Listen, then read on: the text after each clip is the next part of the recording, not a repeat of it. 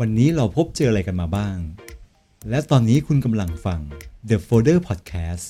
เพราะผมเชื่อว่าชีวิตทุกคนมีหลายโฟลเดอร์ และทุกโฟลเดอร์มันคือตัวเรา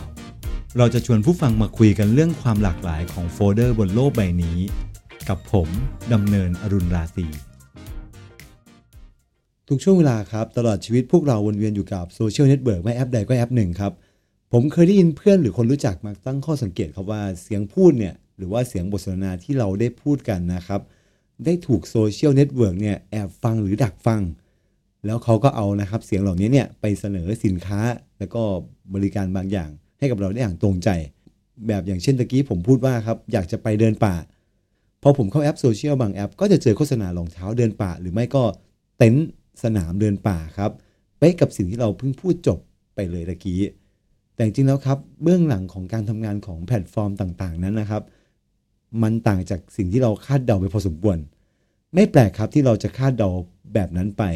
ซึ่งการที่แพลตฟอร์มโซเชียลมีเดียนะครับจะมาเก็บข้อมูลเสียงของเรานะครับ ที่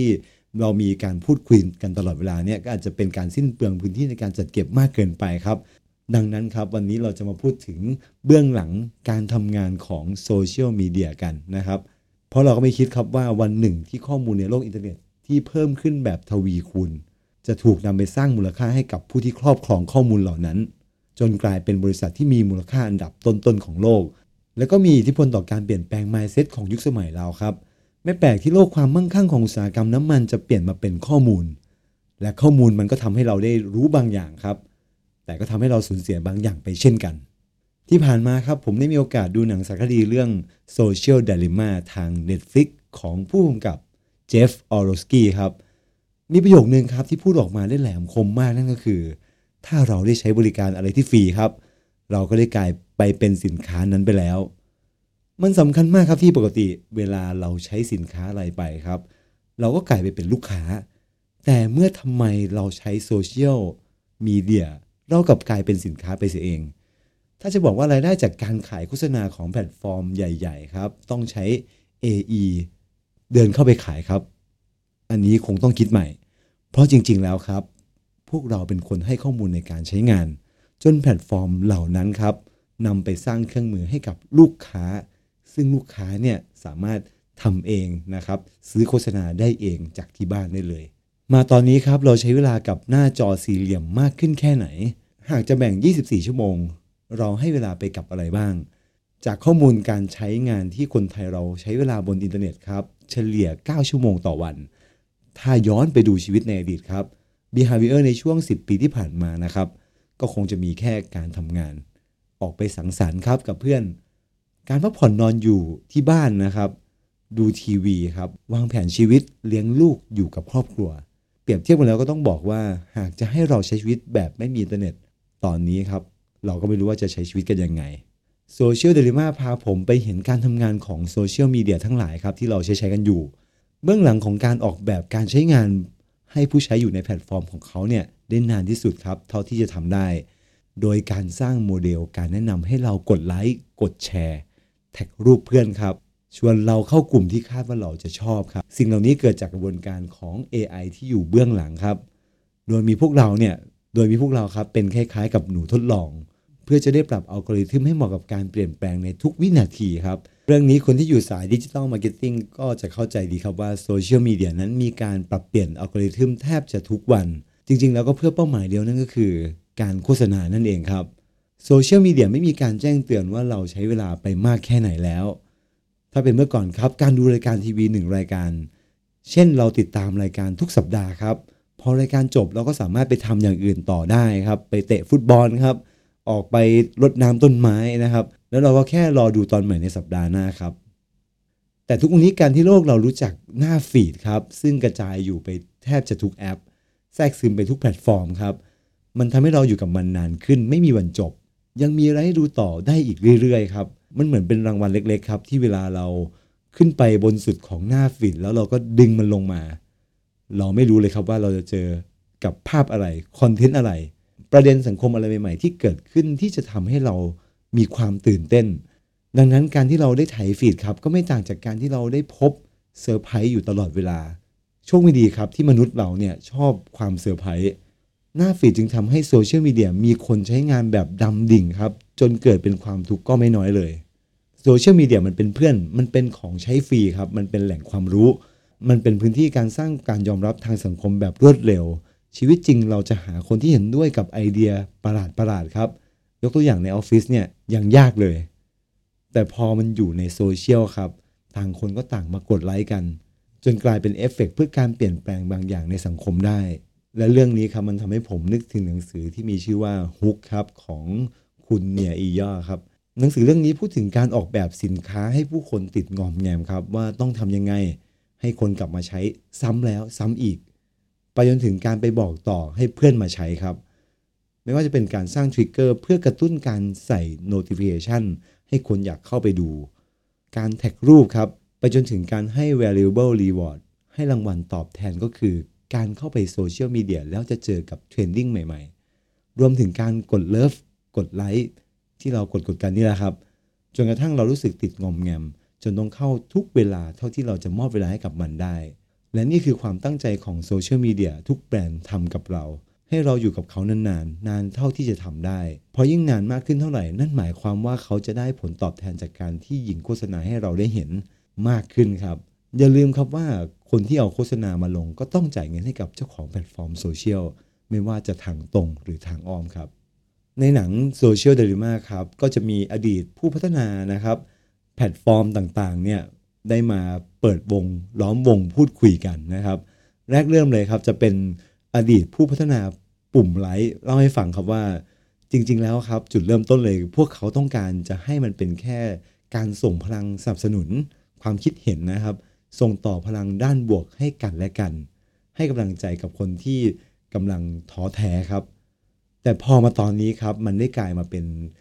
ปุ่มที่สามารถวัดค่าอะไรบางอย่าง ในเชิงปริมาณได้ สามารถนำไปวิเคราะห์ทางการตลาด สร้างกลุ่มเป้าหมายเพื่อประโยชน์ของการขายสินค้า และก็มีคนจำนวนไม่น้อยครับ ที่ดำดิ่งไปกับตัวเลขเหล่านี้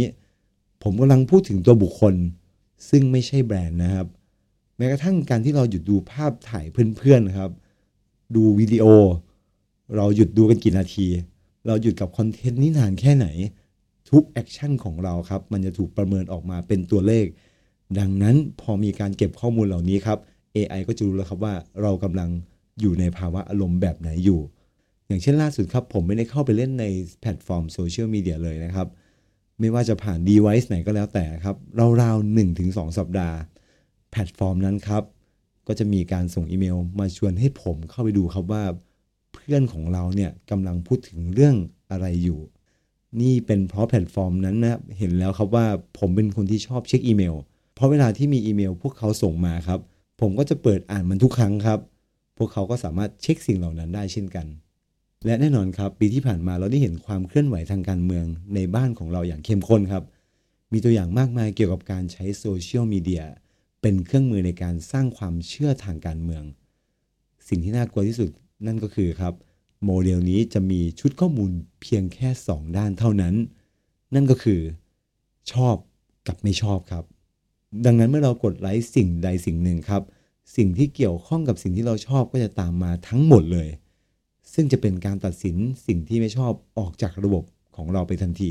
เพราะถ้าเกิดเป็นเรื่องการเมืองครับ เราก็จะไม่เห็นความคิดเห็นของอีกฝ่ายทันที และที่น่ากลัวมากครับ ข้อมูลเหล่านี้บ่อยครั้ง มันเป็นข้อมูลเท็จครับ และที่น่าหดหูใจก็คือ เราแทบไม่เหลือพื้นที่เพื่อทำความเข้าใจกับความคิดเห็นที่ต่างจากสิ่งที่เราเชื่อเลยครับ เช่นการติดตามอินฟลูเอนเซอร์ที่สนับสนุนความเชื่อของเราเพียงอย่างเดียว ติดตามข่าวสารเพียงแค่สำนักข่าวเดียว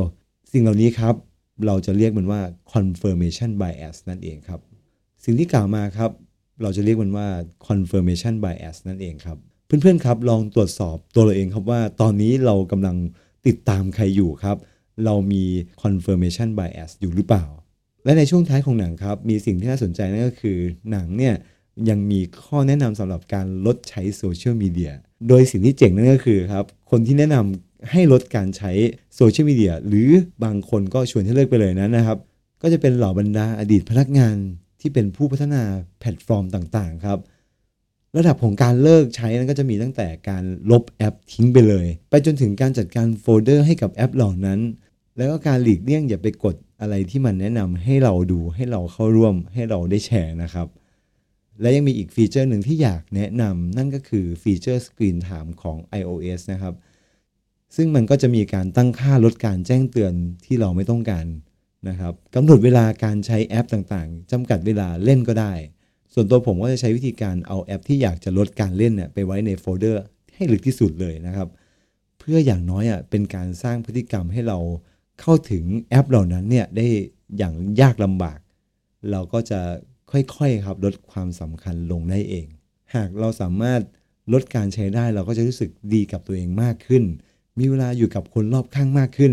ไปจนถึงการนอนหลับได้สนิทแล้วก็ง่ายขึ้นด้วยครับ ดังนั้นพื้นที่ส่วนตัวครับเป็นพื้นที่ที่สำคัญกับชีวิตของพวกเรา มันทำให้เราเป็นตัวของตัวเองครับ มันพาเราไปพบงานอดิเรกใหม่ ๆ สารสัมพันธ์กับคนรอบข้างได้ดีขึ้นนะครับ ได้ลองสร้างสรรค์งานใหม่ ๆ คิดเรื่องอนาคต วางแผนชีวิต วางแผนทางการเงินได้ ท้ายที่สุดครับ ตัวสารคดีเองก็ไม่ได้จะออกมาต่อต้านการใช้โซเชียลมีเดียแต่อย่างใดครับ เพียงแค่เขาอยากจะเล่าสิ่งที่ผู้ใช้งานมันครับ ให้พวกเขาได้เห็นวิธีการทำงานของมัน และรากเหง้าปัญหาที่เกิดการแบ่งแยกทางความคิดที่ชัดเจนที่สุดเท่าที่พวกเราเคยเจอมา และที่สำคัญที่สุดก็คือ business model ของแพลตฟอร์มโซเชียลที่เขาจะเอาข้อมูลพวกเราไปสร้างรายได้ จนกลายเป็น top company ของโลกไปแล้ว ดังนั้นปีนี้หลาย ๆ องค์กรก็เริ่มปักหมุดเป้าหมาย ว่าจะให้เป็นปีแห่งการปกป้องความ p r i เวซีของลูกค้ามากขึ้น ผมก็ขอให้ทุกคนปลอดภัยและมีเวลาเพิ่มขึ้นครับ เพราะ if you are not paying for the product you are the product สวัสดีครับ คุณสามารถฟัง The Folder Podcast ได้ทาง Apple Podcast Google Podcast Podbean Spotify และ SoundCloud The Folder Podcast เพราะชีวิตทุกคนมีหลายโฟลเดอร์